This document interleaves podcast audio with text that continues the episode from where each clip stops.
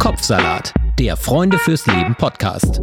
Über Depressionen, Gefühle und den ganzen anderen Salat im Kopf. Hallo und herzlich willkommen zu einer neuen Folge Kopfsalat, dem Podcast von, über und mit Depression. Und das hört sich an, als würden Depressionen diesen Podcast machen. Wir machen den doch. Ja, aber wenn Depressionen sind ja auch Teile von uns, also und die, diese Teile sind auch Moderatorinnen. Jetzt wird's kompliziert. Wir sind auf jeden Fall Sarah Steiner, das bin ich und meine Depression. Und Sonja Koppitz sitzt mir gegenüber. Ja, hallo. Und ihre Depression. Das ist sozial. Wir ja. sollten unseren Depressionen dann Namen geben. Na, oh, ich wollte sagen Natascha. Aber Deine Depression heißt Natascha? Ja. Aber das ist immer mein Name. Ich glaube, meine Depression ist männlich. Echt? Ja. Rüdiger. Das finde ich eigentlich ganz gut. Doch, Rüdiger, Rüdiger, da bist du ja schon wieder, du Arsch. Ja, ja wer uns jetzt zum ersten Mal ähm, äh, hört, der soll sich jetzt bitte von diesem leichten Auftakt nicht verunsichern lassen. Wir reden hier durchaus auch ernsthaft über Depressionen, aber wir haben für uns, glaube ich, festgestellt, dass es wichtig ist und, und ich glaube, ich sehe ich generell im Leben so, auch über die ernsthaftesten Dinge und auch über die schlimmsten Dinge mal zu lachen.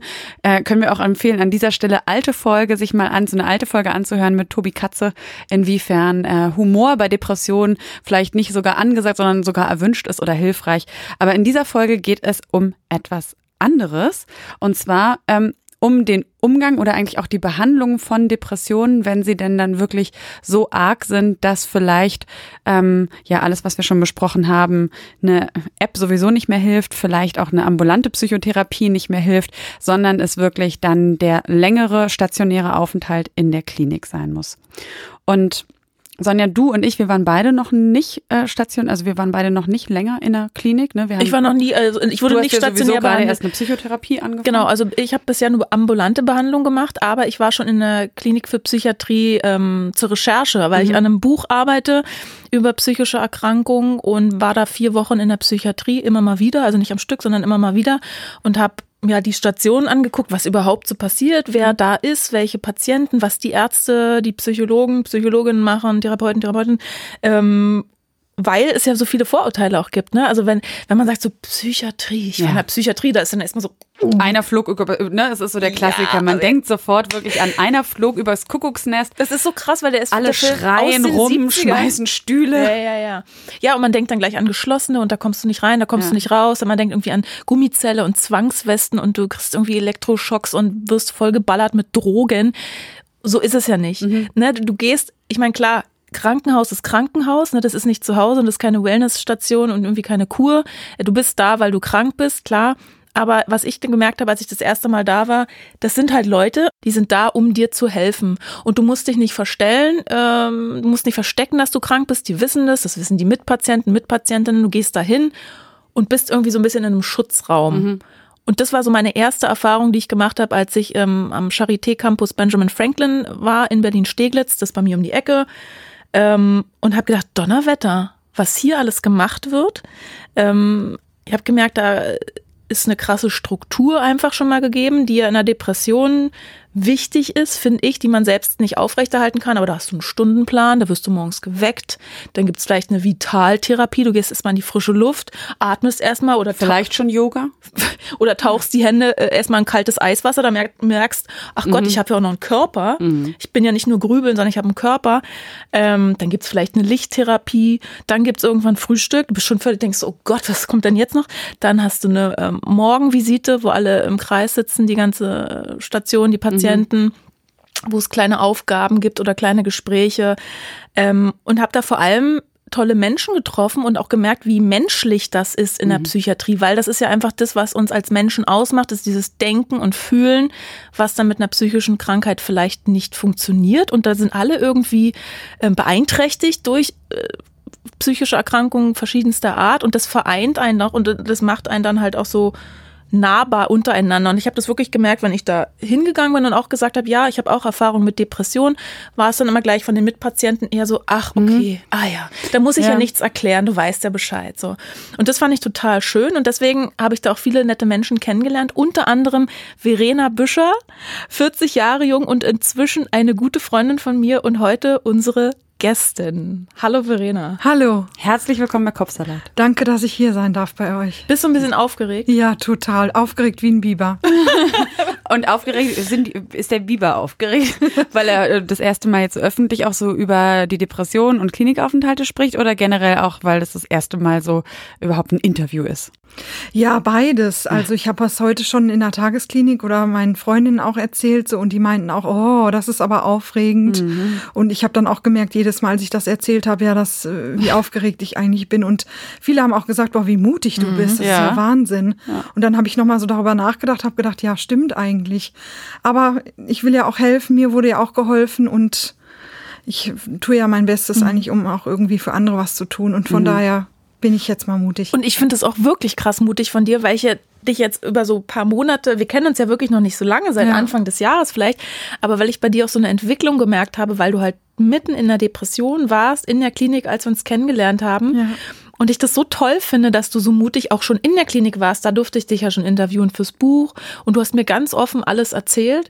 Ähm, und dann hatte ich trotzdem aber ein bisschen Angst, dich zu fragen für den Podcast, weil ich ja, ja weiß, mhm. ähm, wie schwierig das sein kann, wenn man da noch nicht so oft öffentlich drüber gesprochen hat. Aber ich finde das so wichtig und du machst es so cool. Ja, stimmt. Verena, weil eben ihr beide kennt euch ja gut, aber mhm die Hörer und ich kennen dich ja noch nicht so richtig. Ja. Ähm, oh, kannst du uns mal so ein bisschen erzählen, so das Thema Depression, wie lange spielt das in deinem Leben schon eine Rolle? Du bist jetzt 40. Ja, genau. Mhm. Also das Thema spielt im Endeffekt schon über 20 Jahre eine Rolle. Also ich glaube, so meine ersten Depressionen hatte ich schon im Schulalter, mhm. noch so zum späten, also so Richtung gen Abitur hin und immer mal wieder dann Phasen, gerade wenn ich so in Krisen steckte, wenn ich wenn so Trennen gerade Trennungen anstanden oder so Themen, die mich dann sehr belastet haben. Und jetzt akut oder aktuell ist es jetzt eigentlich so seit, ja, ich würde so sagen, schon seit zwei Jahren jetzt, dass ich da mhm. so drin stecke. Mhm. Und auch fast mehr oder weniger ununterbrochen, oder? Die ja. letzten zwei Jahre? Mhm. Ja, genau. Mhm. Und wie geht's dir jetzt heute? Also wie, wie würdest du jetzt, wenn jetzt nicht wir dich hier im also so grundsätzlich, was sagst du Menschen, die dich fragen, wie es dir geht? Ja, heute würde ich sagen, mir geht's ganz gut. Ja. Also ich habe jetzt schon wirklich viele Hürden hinter mir mhm. und äh, wirklich schon, ja, die letzten zweieinhalb Monate war ich ja stationär, darauf kommen wir ja noch zu sprechen. Und jetzt bin ich in der Tagesklinik und ja, heutzutage kann ich sagen, ich, dass ich auch wieder Momente habe, ich höre wieder Musik, mhm. ich gehe wieder raus, ich gehe wieder schwimmen, also ich mache wieder Dinge und ähm, das habe ich eine Zeit lang, habe ich gar nichts mehr machen können. Mhm. Das heißt, bei dir war es wirklich so, ähm, gab es auch diese Einstufung, es ist eine schwere Depression genau, und ja. war so. Ja? ja, ja. Und hast du dieses wirklich komplette, du kannst im Bett nur noch liegen und gar nicht mehr aufstehen, nicht mehr für Zähne putzen oder sowas gehabt? Genau, ich habe das mhm. so schwer gehabt, dass ich das Gefühl hatte, ich überlebe den Tag gar nicht mehr. Also ich konnte kaum noch aus dem Bett aufstehen. Ich konnte ähm, ich konnte mich mit Freunden nicht mehr treffen. Ich konnte noch nicht mal mehr chatten mit Freunden, weil ich es nicht geschafft habe, von anderen irgendwie Erzählungen zu hören. Und das hat dann so weit geführt, dass ich äh, einen Moment hatte, wo ich zu viele Tabletten genommen habe aus Verzweiflung. Also es war jetzt kein, kein echter Suizidversuch in dem Sinne, aber das hat so weit geführt, dass ich zu viele Tabletten genommen habe und einfach so verzweifelt war, dass ich dachte, ich kann nicht mehr und ich will nicht mehr. So geht's nicht mehr mhm. weiter. Ich komme zu Hause einfach nicht nicht mehr klar. Hm. Und war das dann eigentlich auch der Moment, wo du zum ersten Mal in die Klinik gegangen bist? Es gab davor schon mal eine Zeit, mhm. wo ich in der Klinik war, aber das war jetzt noch mal das letzte Mal, äh, mhm. also vor dem letzten Aufenthalt jetzt. Und das war auch der Moment, wo meine Schwester oder auch meine Freunde gesagt haben: So, jetzt ist hier Schluss und ähm, so können wir dich nicht mehr zu Hause mhm. lassen. Bevor wir dann nochmal über diesen Schritt sprechen, in die Klinik zu gehen, was hast mhm. du vorher ambulant alles versucht oder gemacht? Also du, ich habe eigentlich schon Therapie, seitdem ich denken kann. Ich glaube, mit 15 hat meine Mutter mich das erste Mal zu, mhm. zur ähm, Psychologin geschickt. Da habe ich ähm, verhaltenstherapeutisch, glaube ich, was gemacht. Ich habe tiefenpsychologisch viel gearbeitet. Ich weiß nicht, ob, ob ihr die mhm. Unterschiede schon mal so... Haben wir auch schon mal eine Folge okay. zu gemacht. Genau, ähm, also viel analysiert und mhm. geguckt, was war in der Kindheit, was war so in meiner Entwicklung. Und dann habe ich verhaltenstherapeutisch nochmal ähm, viele Jahre gearbeitet, eigentlich immer, um gerade weil ich nicht nur eine Depression habe, sondern ich habe auch eine Angststörung. Und genau, dann wurde ich psychiatrisch, also medikamentös ähm, versorgt. Also der Psychiater hat mir dann Medikamente verschrieben im Endeffekt.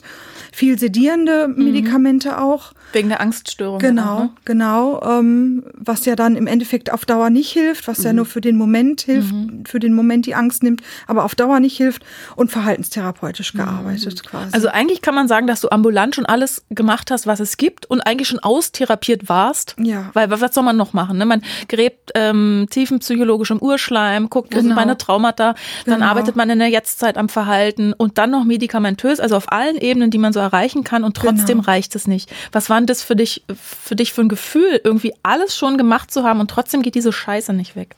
Ja, das war ganz schlimm für mich letztendlich und ich war einfach nur noch verzweifelt. Mhm. Ne, also, und das sich, sich dann auch letztendlich einzugestehen, zu sagen, okay, ich bin ja im Alltag nicht mehr zurechtgekommen. Ne? So die, die routiniertesten Sachen, die man macht, wie einkaufen gehen, seinen Haushalt zu bewältigen, Freunde zu treffen, das sind ja, oder generell arbeiten zu gehen. Ich konnte das ja alles einfach nicht mehr machen. Und das war natürlich total frustrierend für mich. Mhm. Und überhaupt die Einsicht zu sagen, ich komme jetzt im Alltag einfach nicht mehr klar. Ich brauche jetzt, glaube ich, ganztägig mhm. irgendwo nochmal mal mhm. Hilfe und ich muss irgendwo aufgefangen werden. Es war ein großer Schritt für mich. Mhm. Und hattest du denn zwischendurch, wenn du sagst, dass du schon so lange Jahre ähm, verschiedenste Therapieformen gemacht hast, gab es denn zwischendurch mal Momente, wo du das Gefühl hattest, ah ja, okay, ähm, jetzt verstehe ich, es kommt da und daher und das kann ich irgendwie in den Griff bekommen oder gab es so einen Moment gar nicht?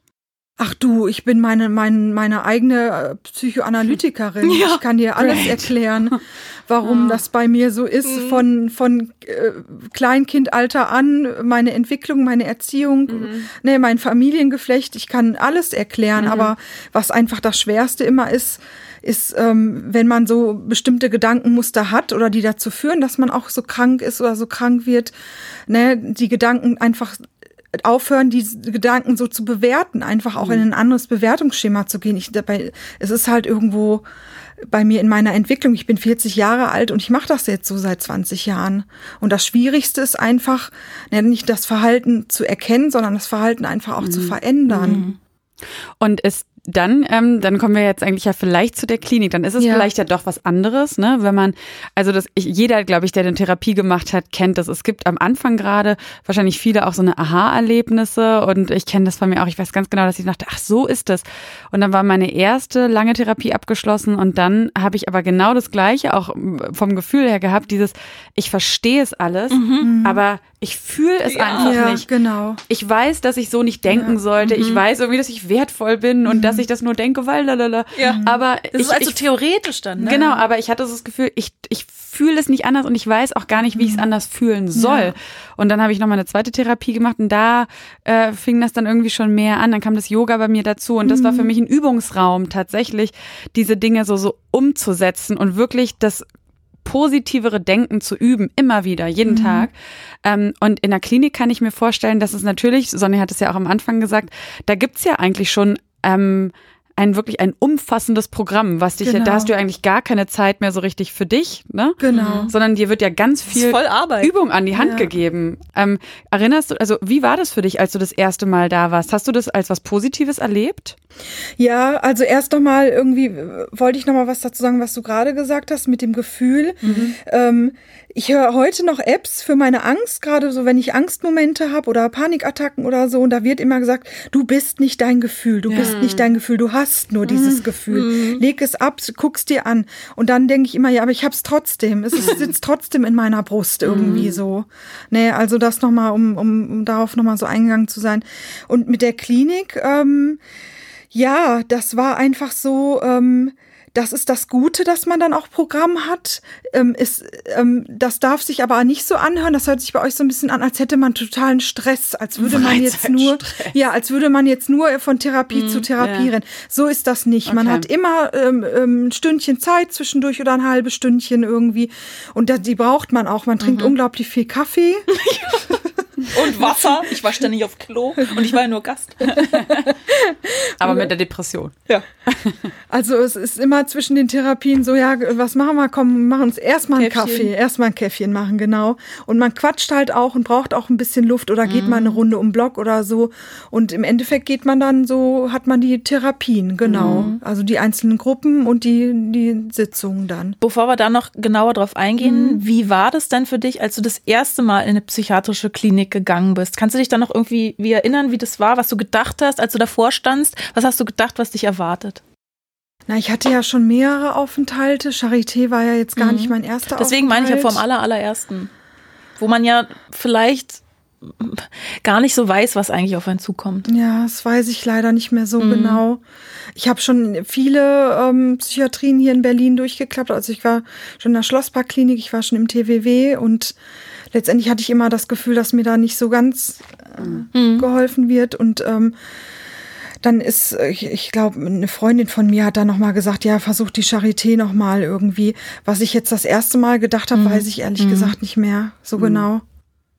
Aber mm, ich, also ich verstehe das so ein bisschen, Sonja, dass du auch darauf hinaus willst, auch so ein bisschen auf diese Vorurteile und auch so, ob, noch, Ja. ob so Ängste da waren. Nee, oder, oder auch Ho Hoffnung auch, ne? Also das ist Ja. so das Letzte, du hast ambulant, Ja. Verena, ne? Du hast alles Ja. versucht.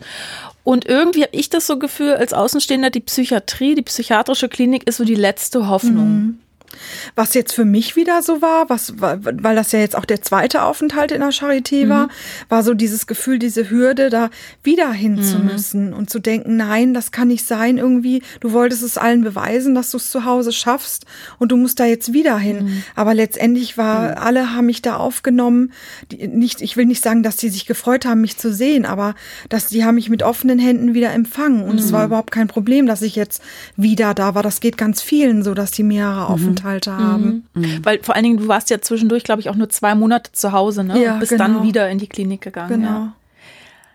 Dann beschreib uns doch mal, wie, wie das tatsächlich ist. Also wie müssen wir uns den Stationsalltag vorstellen? Du hast ja schon gesagt, es ist jetzt nicht so, dass der Stundenplan irgendwie von erste Stunde bis äh, achte Stunde Mathe durchgeballert Ja, ist, aber genau. man hat ja schon so eine gewisse Struktur und Ja. man muss sich auch immer Unterschriften holen auf dem Therapieplan. Ja, genau. Erzähl uns das mal so ein bisschen. Genau, also du hast das ja gerade schon so ein bisschen angedeutet. Also man bekommt quasi so einen Stundenplan und da stehen im Endeffekt alle Sachen drauf und die Sachen, die du hast, die sind rot. Und die suchst du dir auch nicht selber aus, Nee, oder? die, die werden für dich äh, äh, rausgesucht quasi. Also das, das machen die, das macht die Psychologin oder die Psychotherapeutin mit der Psychiaterin zusammen.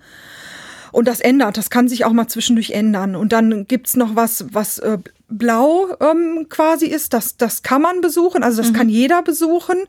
Und dann gibt's glaube ich, noch was, was äh, grün ist. Da ist das, das ist dann nur mit Anmeldung quasi. Und ich bin oftmals zu meinen festgelegten Sachen gegangen und ich bin oftmals auch zu Sachen gegangen, gerade Bewegungssachen oder Körpersachen, wo es mit Anmeldung war, aber dann habe ich kurz vorher immer gefragt und dann durfte ich dazukommen quasi. Aber die rot markierten, ähm, die Markerpunkte, ähm, die da, das ist quasi so der eigene Stundenplan. Und da musst du ja hin. Da muss ich Was ist, hin. wenn du morgens um sieben im Bett liegst und wirst geweckt in der Klinik und du sagst, nee, heute kann ich auf gar keinen Fall, weiß ich, zur, zur Morgenvisite, also zur Gruppenvisite. Naja, dann kommt eine, dann kommt schon äh, vom Pflegepersonal kommt jemand rein, die kümmern sich um dich.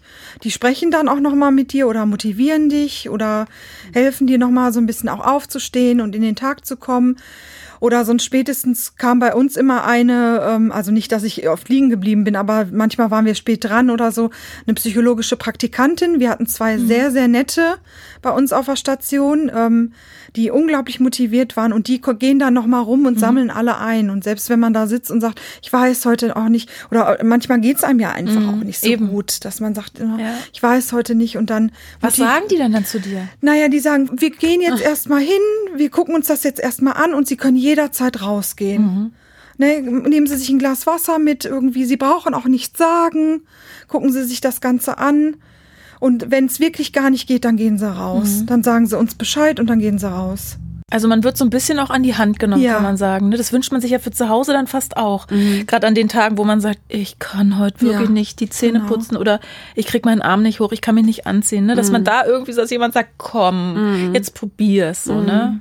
Also ich muss auch sagen, dass ich zum Beispiel, ähm, deswegen, wir haben uns am Anfang ja auch ein bisschen diese Gruselsachen erzählt, die man assoziiert. Ich habe in meinen schlechten Phasen immer gedacht, ehrlich gesagt, ich würde mir total wünschen, dass jemand zu mir kommt und sagt, obwohl ich eben ja nicht weiß, wie es in der Praxis dann wirklich ist, aber komm Sarah, du musst in die Klinik gehen und habe mir das einfach so vorgestellt, wie schön das ist, wenn endlich mal viele Leute sehen, was los ist bei dir, Ja. du das nicht mehr verstecken musst Genau. und sich um dich kümmern. Also Ja. das ist Ja. aber das ist ja vielleicht auch nicht bei jedem gleich, ne? Aber hast du das, hast, du- hast du das auch so erlebt, dass das was Mhm. Ja. Schönes ist? Weil du, das klang jetzt nämlich auch so an, ne? Bei Dass dem, man sich so fallen lassen Ja. kann. Ein bisschen. naja, und dass da wirklich einfach so ein, genau, dass man so getragen wird von Leuten, wo man spürt, die wollen dir was Gutes irgendwie. und du darfst mit diesem ganzen Wust, mit diesem ganzen blöden, unangenehmen, schrecklichen Gefühlen, die sehen die mit und die, die schenken dir so dieses Mitgefühl irgendwie Ja, auch dafür. ja, ja. Oder? Das war jetzt auch so, du hast halt wirklich einen Personenkreis um dich rum, du hast das Mhm. Pflegepersonal um dich rum, du hast die Psychiater, also die, die deine zuständigen Ärzte, du hast dein,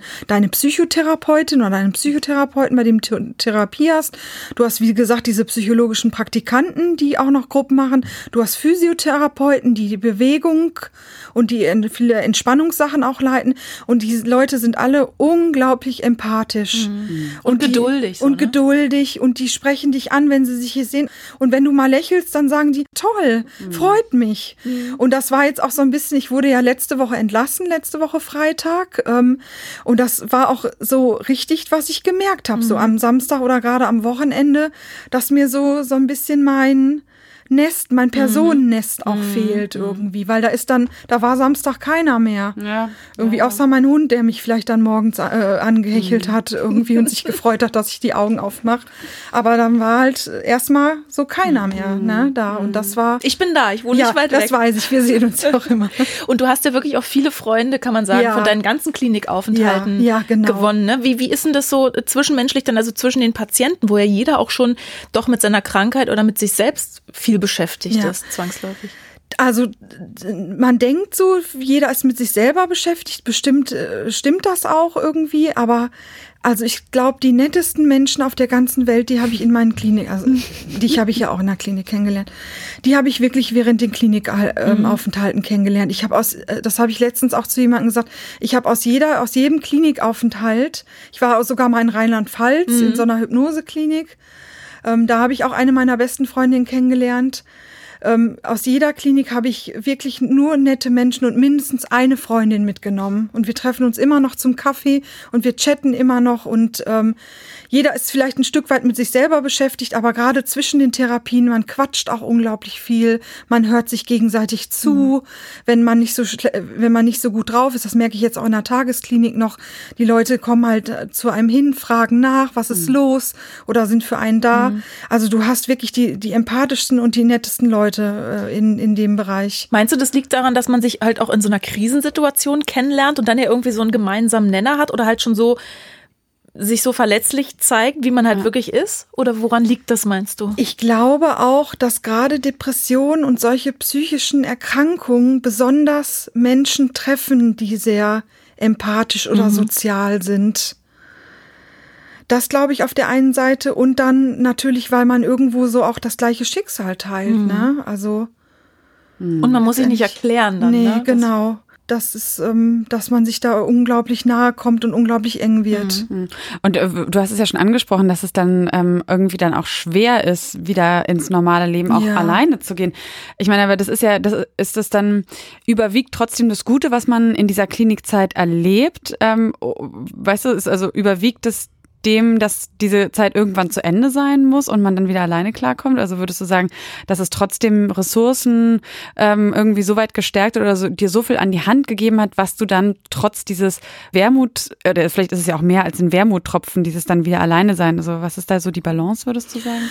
Also am Ende, ich war ja zweieinhalb Monate jetzt stationär. Ähm, Ich bin, das hat auch alles so lange gedauert, weil ich auch von den Benzodiazepinen weg bin. Also ich bin völligst jetzt äh, ähm, äh, frei von sedierenden Medikamenten. Das haben die da auch wirklich geschafft und war auch wirklich ähm, Ziel. Und ähm, am Ende, irgendwann hat man dann auch nicht mehr so richtig Lust. Mhm. Also wenn man so zweieinhalb Monate in, in, in einem Stationsbett liegt, ne, Mhm. und ähm, es ist hitzig in dem Zimmer und man ist auch immer zu zweit. Man hat halt dann auch Ah, ja. natürlich dann auch die Privatsphäre nicht. Und irgendwann sind, glaube ich, alle dann an einem Punkt, wo die sagen, ja, jetzt ist mal so langsam, jetzt Mhm. würde ich mal wieder gerne in meinem eigenen Bett schlafen und und ich habe ja auch gemerkt, ich habe wieder Kontakt aufgenommen zu meinen Freunden und ich habe wieder so ein bisschen Lust am Leben gekriegt. Und das ist natürlich dann auch, dann hat man wieder Lust aufs Leben und Lust auf das Leben draußen quasi. Ja, man muss ja auch irgendwie gegen diese Hospitalisierung anarbeiten, Ja, ne? weil das ist ja genau. so ein Schutzraum, den du da hast, Ja. wo du dann halt krank bist, aber das ist nicht die wirkliche Welt und das geht ja darum, dass du im Alltag wieder, ähm, ja, dass du deinen Alltag wieder leben und gestalten kannst. Ja, und, genau. und wie, wie das funktioniert, also über die Zeit nach der Klinik sprechen wir auch noch, aber ich Mhm. würde auch noch mal gern darauf zurückzukommen, äh, zurückkommen. Du hast ja auch angesprochen, Psychotherapie hat man, Mhm. dann habe ich mitgekriegt von Patienten, die jetzt nicht so geschwärmt haben in dem Moment von der Psychiatrie, sondern gesagt haben, jetzt, hier gibt's nur einmal in der Woche Einzeltherapie und das ist ja scheiße Mhm. und äh, das ist ja ambulant, da habe ich das öfter und hier ist ja nur einmal. Inwiefern hat dir die Therapie in der Klinik geholfen? Du hast ja auch so deine Therapeutin außerhalb der Klinik, Ja. Aber in der Klinik halt nur einmal in der Woche diese Einzeltherapie. Genau, man hat ja einmal in der Woche Einzelsitzungen, aber man hat ja unglaublich viele andere Sachen noch. Man hat zum Beispiel sowas wie eine Depressionsbewältigungsgruppe, wo man immer über Themen spricht, die Depressionen angehen, die Gedanken angehen. Wir haben zum Beispiel über Gedankenmuster immer gesprochen, die, die so jeder ähnlich hat, dass man sich unglaublich viel vergleicht, dass man so unglaublich unsicher ist und ähm, wie man darauf auf, auf solche alten Bewertungen, die man vielleicht hat, warum man dann auch immer in so depressive Gedankenmuster wieder reinfällt, wie man darauf einfach reagieren kann. Wir haben dann so Körperwahrnehmungsübungen gemacht in diesen Gruppen. Meine letzte Stunde war, wir haben sogar äh, fünf Minuten ganz wild getanzt, alle mit Augen zu irgendwie. Klingt auch ein bisschen Ja. Osho-Meditation. Wirklich irgendwie so dann nochmal am, am Ende Rock'n'Roll angemacht, dann haben alle nochmal Rock'n'Roll getanzt irgendwie und also wirklich auch viele spontane Sachen und du hast ja sowas auch wie Körperarbeit, also du hast ganz viele Entspannungsgruppen, Achtsamkeit ist da ein fettgeschriebenes Wort, immer es heißt immer Achtsamkeit, Achtsamkeit. Du gehst da letztendlich, ähm, du hast eine Walking-Gruppe, Badminton wird angeboten, also du kannst Bewegung zur Musik habe ich mitgemacht, fand Ja, ich auch genau, sehr schön, sehr genau. niedrigschwellig für die Körperkläuse unter euch. Also wenn du den links von rechts nicht unterscheiden kannst und dann Klatsch und Step und so, fand ich auch super. Ja, genau. Also du hast viele therapeutische Gruppen, wo du viel über Dinge sprichst einfach auch oder wo viel, ähm, was so Depressionen angeht und Ursachen und äh, Bewältigung angeht, ähm, besprochen wird. Und du hast viel äh, Körperarbeit. Du hast jeden, äh, du hast zum Beispiel dreimal die Woche auch so eine Morgengruppe wo dann einfach auch nochmal jemand, jeder erzählt, wie hat er geschlafen, wie geht's einem, was ist gerade vielleicht Thema? Und ähm, da sitzen dann auch die ähm, Psychologen dabei, die Ärzte sitzen sogar mit in den Runden, damit die auch immer mitkriegen, was gerade bei den Patienten los ist. Und man hat zweimal die Woche Visite. Einmal die Woche mit, mit äh, der Oberärztin, oder bei uns war es halt eine Oberärztin, eine sehr nette Oberärztin übrigens. Und ähm, Wer war das? War das Frau Dr. Regen? ja, es war Frau Dr. Regen. Ich, Schöne Grüße. Ich Ja. mag sie auch. Ja, ganz, Ich möchte sie jetzt kennenlernen. eine ganz tolle Ärztin, wirklich.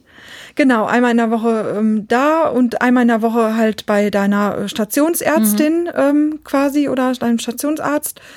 Und genau, da wird nochmal besprochen, was ist gerade aktuell, wie ist der Schlaf, muss was mit den Medikamenten geändert werden. Also da einfach auch nochmal so dieses, dieses Ärztliche. Du wirst ärztlich natürlich ganz äh, ähm, dicht betreut quasi. Und da würde ich jetzt zu dem medizinischen, also auch um ähm, diese Therapiegruppen oder so Ergotherapie habe ich auch mal mitgemacht, fand ich super. Ach so, und noch Ergotherapie. Ergotherapie genau, fand ich auch Wo du dich künstlerisch Ja. so ausleben das war, kannst. das und- wäre auch so meins. Wenn ich in der Ah, Klinik ja. wäre, würde ich, glaube ich, den ganzen Tag Ergotherapie machen wollen. Aber äh, von der anderen Seite auch, das war für dich ja dieses Mal bei diesem Klinikaufenthalt das erste Mal. Du hast eine Elektrokrampftherapie Ja. gemacht, EKT. Genau. Beschreib das mal jemandem, der sich darunter überhaupt nichts vorstellen kann, was da passiert. Also Elektrokrampftherapie sagt man so ein bisschen umgangssprachlich, wenn alles nicht mehr so so hilft so wirklich, dann ist das nochmal eine Methode, die man anwendet bei wirklich schweren Depressionen. Und das ist quasi so, dass man ähm, ähm, mit, mit dem Bett in, in eine andere, auf eine andere Station quasi gefahren wird, wo das gemacht wird. Und dann bekommt man, äh, man wird, äh, man bekommt eine Vollnarkose. Also da ist richtig ein, äh, ein wie nennt man das, ein Anästhesist dabei und auch Pflegepersonal und auch ein Psychiater ist dabei. Und dann wirst du in Vollnarkose gelegt und dann bekommst du quasi durch dein Gehirn einen, einen kurzen Stromstoß quasi. Das Gehirn funktioniert ja auch mit elektrischen Impulsen und da wird halt Genau. nochmal ein Impuls, also ganz wenig äh, Strom, ne, so ein kleiner Impuls noch draufgegeben. Genau, genau. Und vorher kriegt man ja so Muskelrelaxanz, damit man nicht irgendwie so, dass die Muskeln sich nicht so verkrampfen Ja. durch diesen Schock. Ich habe dann nämlich von außen mal zugucken Ach, dürfen. echt? Ja, Mhm. ich habe da mal zugeguckt. Und mir wurde vorher gesagt, setzen Sie, sind Sie, sind Sie aus dem medizinischen Bereich? Ich habe gesagt, nee, ich bin Journalistin, äh, ich wollte jetzt noch mal zugucken. Dann setzen Sie sich hin, nicht, dass Sie mir hier umkippen, hat die Anästhesistin zu mir gesagt. Ich dachte so, uh, was kommt denn jetzt? Oder ist hier, sie ist doch sediert und das war ein Patient, äh, der, den habe ich ja vorher, vorher gefragt, ob ich zugucken darf und so. Und dann war das so, hat ähm, man sieht ja von außen wirklich nichts. Das, die drücken einmal auf den Knopf, dann macht pst und ganz kurze Zuck. Und mir war aber wirklich, keine Ahnung, weil sie es vorher gesagt hat, die Anästhesistin, mir ist wirklich schwummrig geworden vorher. Und ich dachte so, ich lasse mir das nicht anmerken, ich setze mich jetzt hier hin und mir ist schon so ein bisschen das, äh, ein bisschen schwarz vor Augen geworden. ja, der Psychiater, der mich da rumgeführt hat, der hat, weiß ich nicht, ob er es gemerkt hat. Ich habe mich dann hingesetzt und dachte, oh Gott, das muss ich erstmal durchatmen. Und dann kam Obwohl ich, man da gar nichts sieht. obwohl man nichts sieht. Keine Ahnung. ähm, Kraft der Vorstellung. Wahrscheinlich Kraft der Vorstellung. Aber trotzdem ist es natürlich, das habe ich ja dann bei dir auch gemerkt, weil wir vorher schon befreundet waren, ja. Uns vorher oft unterhalten haben. Aber das EKT hat natürlich auch Nebenwirkungen und bei dir waren es ganz krass Gedächtnisstörungen. Genau. Das war bei mir, das hat so bei den, bei den ersten Malen dann, also um das nochmal zu erklären, man macht das äh, einmal die Woche und das sind äh, 13, ich glaube 13 oder 12 Sitzungen. Ich habe dann im Endeffekt nur 11 gemacht. Ich habe das dann auch abgebrochen, auf eigene Entscheidung hin auch. Und bei mir hat das dann angefangen, genau, dass ich so Gedächtnisorientierungsschwierigkeiten hatte, dass ich also nicht mehr wusste, wo ich was hingelegt ha hatte. Ich wusste die Wege in der Charité nicht mehr. Wie komme ich zur Ergotherapie? Du wusstest auch nicht, wie kommst du zu mir nach Hause. Genau. Ich musste dir nochmal die Adresse schicken. Genau. Ich war schon total froh, dass du dich überhaupt noch an mich erinnert hast, weil Mhm. wir uns eben noch nicht so lange kannten und ich von anderen Patienten mitgekriegt habe, mit denen habe ich mich mehrmals unterhalten, dass die sich dann aber nicht mehr an mich erinnert haben auf ja, einmal. genau. Ach krass. Ja, Ja, nee, ich, ich konnte mich noch an dich erinnern, aber ich konnte mich zum Beispiel an, an so deine ja, biografischen Sachen, die wir vorher schon mal so besprochen hatten oder Themen in deinem Leben zum Beispiel nicht mehr so ganz erinnern, was du mir da Stimmt. erzählt hattest. Ja. Also ich wusste auch noch so ungefähr, wie deine Wohnung aussieht, aber ich wusste nicht mehr genau, okay, wie komme ich jetzt zu Sonja hin und äh, nee, was hatten wir bis dato schon besprochen und was nicht. Also es war so ein bisschen, als wäre so alles ta- Tabula rasa so ein bisschen. Und wie hast du dich damit dann gefühlt? Ach, oh Gott, ich habe mich ganz blöd gefühlt. Und das, ich, ich habe mir war das auch unglaublich peinlich, ähm, das auch zu erzählen oder das zuzugeben, zu sagen, du, äh, ich habe dann auch überlegt, als ich dich dann angeschrieben habe, du musst mir noch mal deine Adresse schicken, irgendwie, ich muss das hier ins Navi eingeben. Das war mir unglaublich peinlich.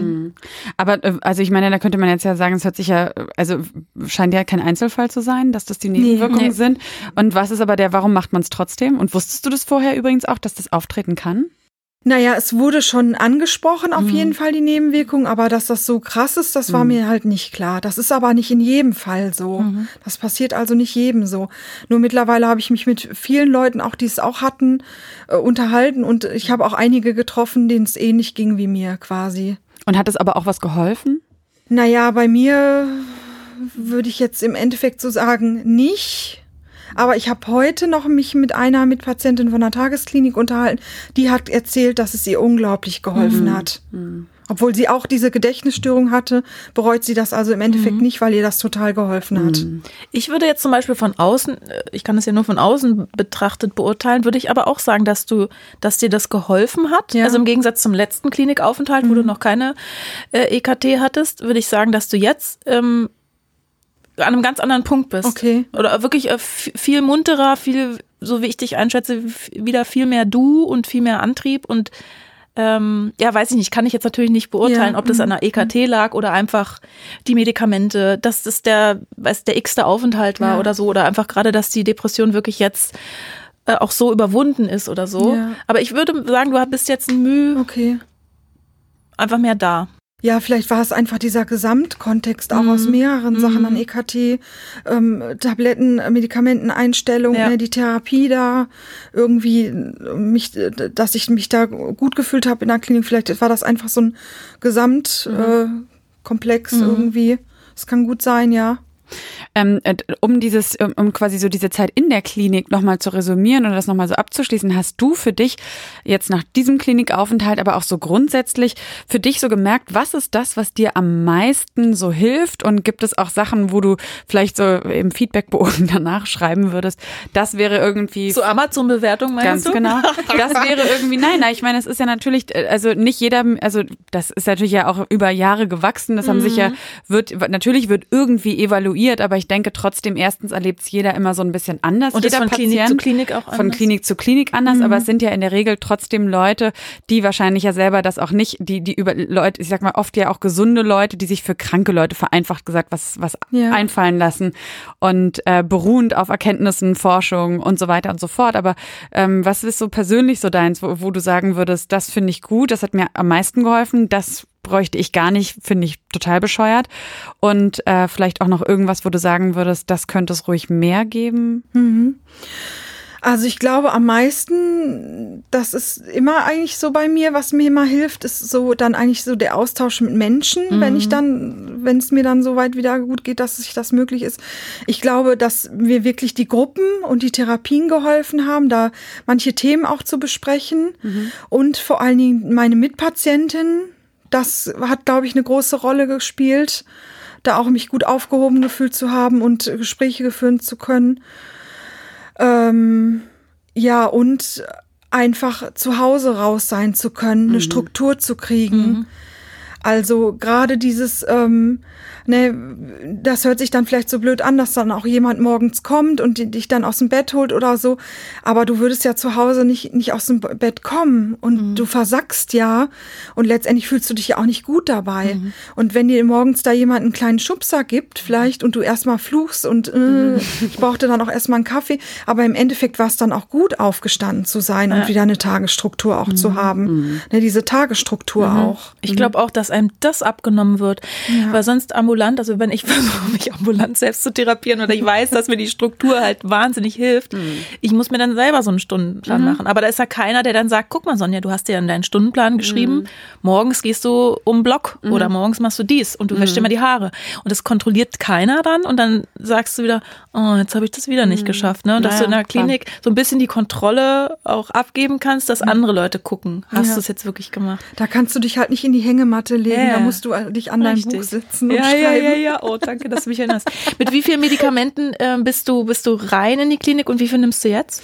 Äh, wie viel ich genommen habe, das weiß ich, glaube ich, gar nicht mehr. Ich glaube, vier unterschiedliche. Aber der Unterschied ist, dass ich sehr viele sedierende Mhm. ähm, Medikamente ähm, genommen habe, wo mir auch immer gesagt wurde, die sind nicht, die sind auf Dauer nicht gut, da muss ich wegkommen von. Mhm.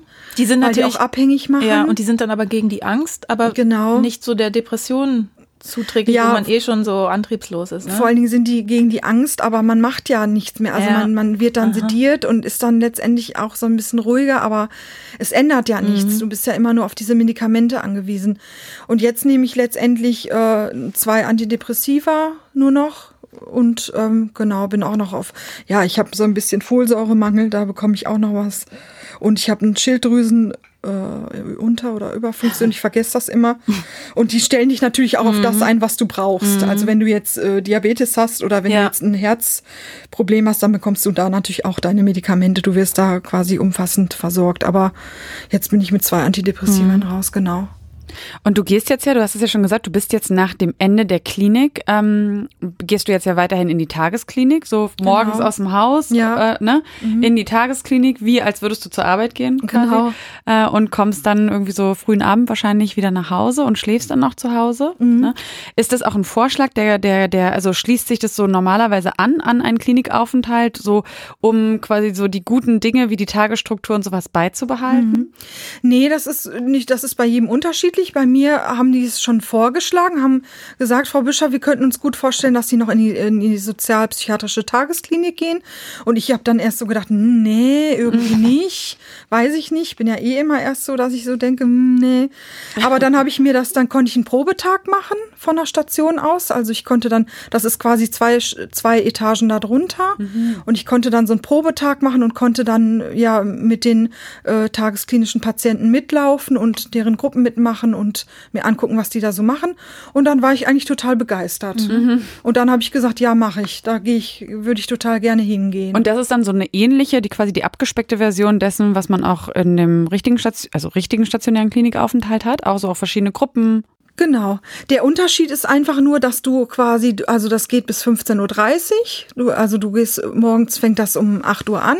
Das heißt 7 Uhr aufstehen und um 8 Uhr, ich fahre dann, kann dann mit dem Fahrrad jetzt auch dahin fahren, weil ich ja letztendlich um die Ecke wohne von der Klinik. Und ähm, dann hast du auch deine Gruppen und äh, Einzeltherapie, hast du auch Ergotherapie. Und der Unterschied ist einfach nur, dass sich die Gruppen mehr auf ähm, ja auf, auf, auf so auf das Äußere beziehen. Also es wird viel besprochen, was hast du für Probleme im Alltag mhm, jetzt, wie mhm. war dein, dann wird so Feedback oder wird geguckt, wie war die Woche. Mhm. Es wird immer besprochen noch, wie ist es zu Hause gelaufen. Ähm, du hast manchmal auch so ein Training, da bleibst du auch zu Hause, da trainierst du schon mal alleine zu Hause zurechtzukommen. Genau, und alles im Endeffekt, also der Unterschied ist, dass es nachmittags endet, dass du da nach Hause gehst und zu Hause schläfst und dass so die Themen in, in den Gruppen ähm, oder die Problembewältigungsstrategien sich schon so auf den Alltag mhm. beziehen mhm. quasi. Es ist alles verknüpft so mit dem Alltag zu Hause. Um so einen soften Übergang irgendwie genau. zu schaffen. Was sind dann so für dich die größten Probleme äh, im Alltag dann wieder anzukommen? Also was sind, was sind so deine Themen dann jetzt, wo du dann äh, nachmittags zu Hause bist? Mhm. Mein größtes Thema ist so, ähm, alleine äh, zu sein. Also ich habe so ein großes Problem damit, ähm, allein klarzukommen im Alltag. Ähm, da, sorry, darf ich da ganz kurz fragen? Ja. Also alleine klarzukommen im Sinne von das Alleinsein auszuhalten? Ja, ja. genau, mhm. genau. Also ich kann mich ganz schwer selbst beschäftigen.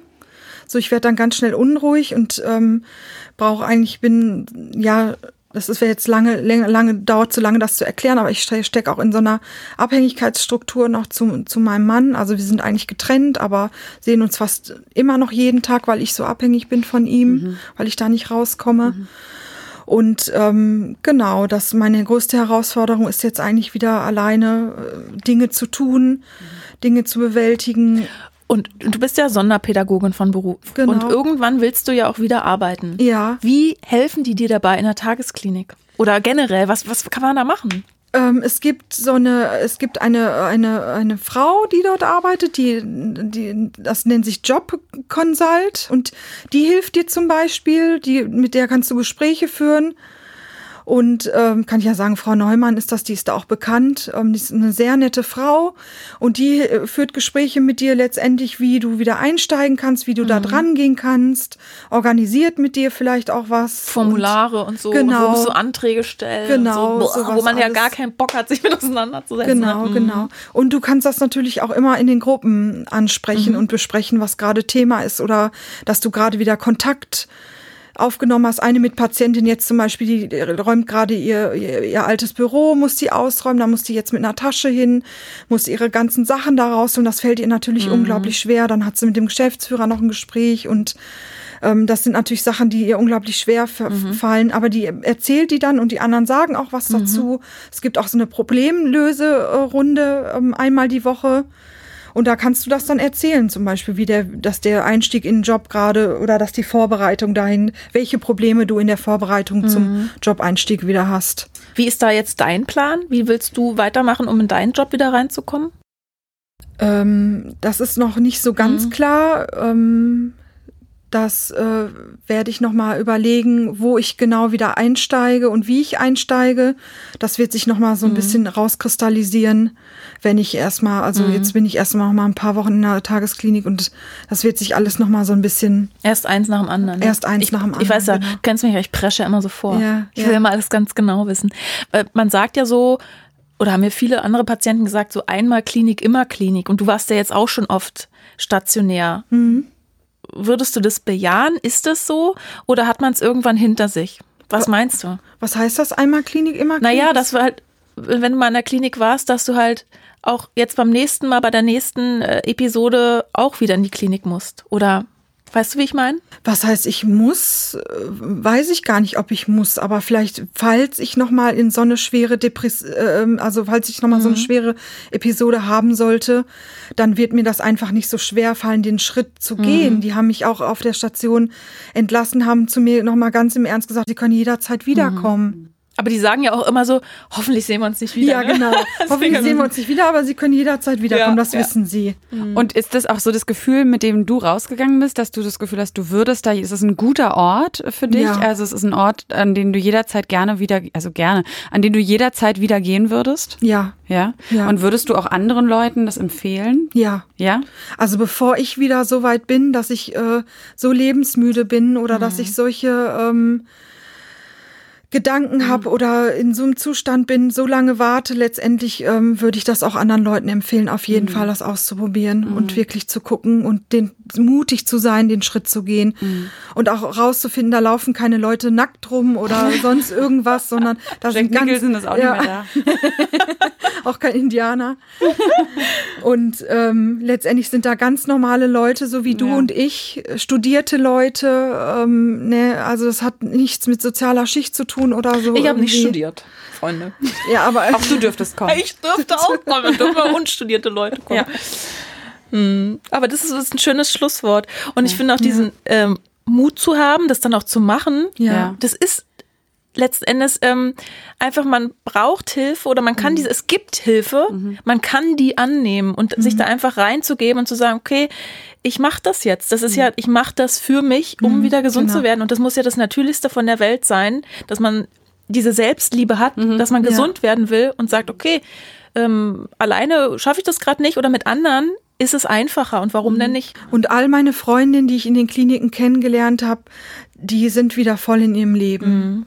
Also die sind wieder voll drin und ähm, ja, bewältigen wieder ihren Alltag ganz gut. Es ist ja eigentlich auch ähm, nochmal eine schöne Analogie, glaube ich, zu etwas, was wir in der ersten Folge hatten. Ähm, so dieses, wenn man sich ein Bein gebrochen hat, ist es ganz normal, dass man nicht zu Hause damit sitzen bleibt Oder und es ist denkt, normal, das dass man keinen Marathon wieder. läuft. Ne? Genau. Und wenn man halt irgendwie geistig, seelisch oder sagen wir psychisch, ne, irgendwie eine Verletzung hat oder einen Schmerz hat dann oder was auch immer, das hört sich fast zu harmlos an Schmerz. Wenn man quasi eine psychische Beeinträchtigung hat, warum soll es, warum ist es nicht genauso normal, Ja. an einen Ort zu gehen, wo diese psychische Beeinträchtigung irgendwie ge- geheilt oder behandelt werden Genau. kann? Ja. Ja. ja. Verena, ich würde dir noch gerne eine letzte Frage stellen und dann Ja. müssen wir diese Folge auch schon wieder äh, beenden. Aber wie denkst du, was ist deine Depression für dich? Wie denkst du über die Depression? Ist sie auch ein Rüdiger? Oder auch eine Natascha? Also ich habe mir mal letztens gedacht, dass die Depression auch verbunden mit der Angst und schwarzer Kohlestein ist irgendwie. Das hatte ich so als so in mir irgendwie was Dunkles, so was dann immer so auf meiner Brust liegt irgendwie und ähm, so dann auch zum Gehirn hochgeht und so negative Gedanken macht und so wie so wie so, wie so wenn so schwarzes Blut dann durch mich durchfließt irgendwie. Okay, das klingt jetzt ein bisschen verrückt irgendwie. Und was machst du mit der schwarzen Kohle jetzt? Naja, ich versuche die jetzt immer so ein bisschen äh, aus mir rauszunehmen und mir die von außen quasi zu, zu sehen, dass nicht ich das bin quasi letztendlich, dass, dass das auch nur meine Gedanken sind und meine Bewertungen und dass ich äh, versuche, das immer wieder zu drehen, dass meine Gedanken und Bewertungen dahingehend auch wieder anders sein können und das Ganze ein bisschen aus mir rauszunehmen und abzulegen. Und, Also man ähm, könnte sagen, du willst weg von den fossilen Brennstoffen. Ja. Das hast du sehr schön ausgedrückt. Energiewende. Genau, und das wäre jetzt die nächste Überleitung zu, weiß ich nicht, zu dem neuen Podcast, den wir machen. Den Öko-Podcast. Den Öko-Podcast. Du sagst, das ist immer so ein Gag zwischen Verena und mir. Kannst du das bitte noch kurz am Ende erzählen? Weil wie du mich immer fertig machst. Ich sage immer, Sonja, du bist ein, ein kleiner Öko. Aber sie sagt es immer so, Öko. Ach, Ja, Öko. Dann, Los, genau. Warum eigentlich? Naja, muss ich das jetzt hier ausführen? weil ich kein Fleisch esse und so. Nee, aber ein Gag kann ich auch noch sagen, weil die, die besten Witze machen ja Depressive unter sich. Verena, eine Anekdote muss ich noch erzählen. Okay. Du, da warst du noch in der Klinik, hast mich abends besucht. Ja. Wir haben irgendwie so Erdbeeren genascht und so. Ich hab dir, du lagst auf der Couch, hast Bio-Erdbeeren? Oh, Bio-Erdbeeren. Ich lagst auf der Couch und warst so richtig so, oh, ich kann nicht und so und äh, ja, Tee, ich brauche einen Tee und so. Und dann hast du, lagst auf der Couch, ich stell dir so Tee hin und die Erdbeeren und so. Das war so ein bisschen weiter weg. Mhm. Und dann sagst du so, Verena, oh, kannst du mir mal den Tee rüberschieben? Und da habe ich gesagt, du hast nur Depression, du bist nicht amputiert. Und dann haben wir so gelacht. ja. Und ja. Öko. So. Sehr schön, ein schönes Schlusswort, ein schönes Schlusswort. Und damit sagen wir wirklich erstmal an dich ganz herzlichen Dank, ja, Verena. Also euch. wirklich ähm, ja, Respekt auch dafür, so dass stolz, du so Freundin sein. Ja, ja, wirklich. Ja. Also ähm, ich meine, man da ich finde, das hat sich auch irgendwie so total vermittelt, welche Kraft und welche Stärke einfach wirklich darin liegt, so diese ja, diese Kammer zu dem dunkelsten in sich irgendwie so aufzumachen und ähm, das ist ja am Ende das, was du jetzt hier mitträgst, ist die ja. ganze Idee auch von diesem Podcast. Wir öffnen hier irgendwie unsere Kammern und zeigen übrigens erstens, die hat jeder und zweitens, da liegen bei vielen Menschen wirklich sehr unangenehme Dinge ja. drin und ähm, es ist halt irgendwie auch eine, ein, was Verbindendes, wenn dann alle, wenn Leute das hören und denken, ich bin damit nicht alleine. Es ist einfach menschlich. Es ist einfach menschlich. Ja, ja. ich habe das erzählt in der Tagesklinik, dass ihr mich interviewt, dass ich für den Podcast hier bin und den kennen tatsächlich einige auch. Wow. Ja. Auf jeden Fall an dich nochmal danke, Verena, dass du unser letzter Gast bist in dieser Staffel. Als Highlight. Danke auch für die äh, finde ich, sehr schöne Zusammenarbeit zwischen uns, mit dir, Sonja. Kann ich auch. Ich liebe dich, Sarah. Ich liebe dich auch. Ihr müsstet die Blicke sehen. Sparkles Flow. Ja. ja, und wir lieben auch euch, liebe Hörer. Und wir ähm, hoffen wirklich, dass wir ja mit jeder Folge irgendwie so ein bisschen äh, helfen können, ist vielleicht zu viel gesagt, aber ähm, ein kleines Steinchen vielleicht mhm. euch an die Hand geben, was ihr ähm, ja auf euren Weg legen könnt. Und äh, ihr dürft uns auch sehr gerne, wie immer, einfach Kommentare, Anregungen, Fragen, Themenvorschläge schicken für die eventuelle zweite Staffel. Und für heute bedanken wir uns aber und hoffen einfach, dass wir uns wiederhören. Macht's gut. Macht's gut. Tschüss. Ciao. Kopfsalat der Freunde fürs Leben Podcast. Ja, und dann haben wir noch was Schönes anzukündigen. Und zwar gibt es eine Staffel 2 von Kopfsalat. Wir machen allerdings erstmal eine kleine Sommerpause und sind dann im Dezember mit ganz neuen Folgen für euch da. Und darauf freuen wir uns schon total. Kopfsalat ist ein Projekt der Deutschen Depressionsliga e.V. und wird finanziert durch die Barmer Krankenkasse. Wenn ihr euch nicht sicher seid, ob ihr selbst unter einer Depression leidet oder Freunde, Verwandte und Bekannte, dann geht zum Hausarzt. Infos zu weiteren Anlaufstellen und Krisenberatungen findet ihr auf der Homepage von Freunde fürs Leben frnd.de. Was glaubt ihr denn, was ihr seid? Verdammt nochmal. Verrückt oder sowas? Ihr seid es nicht. Kopfsalat. Der Freunde fürs Leben Podcast.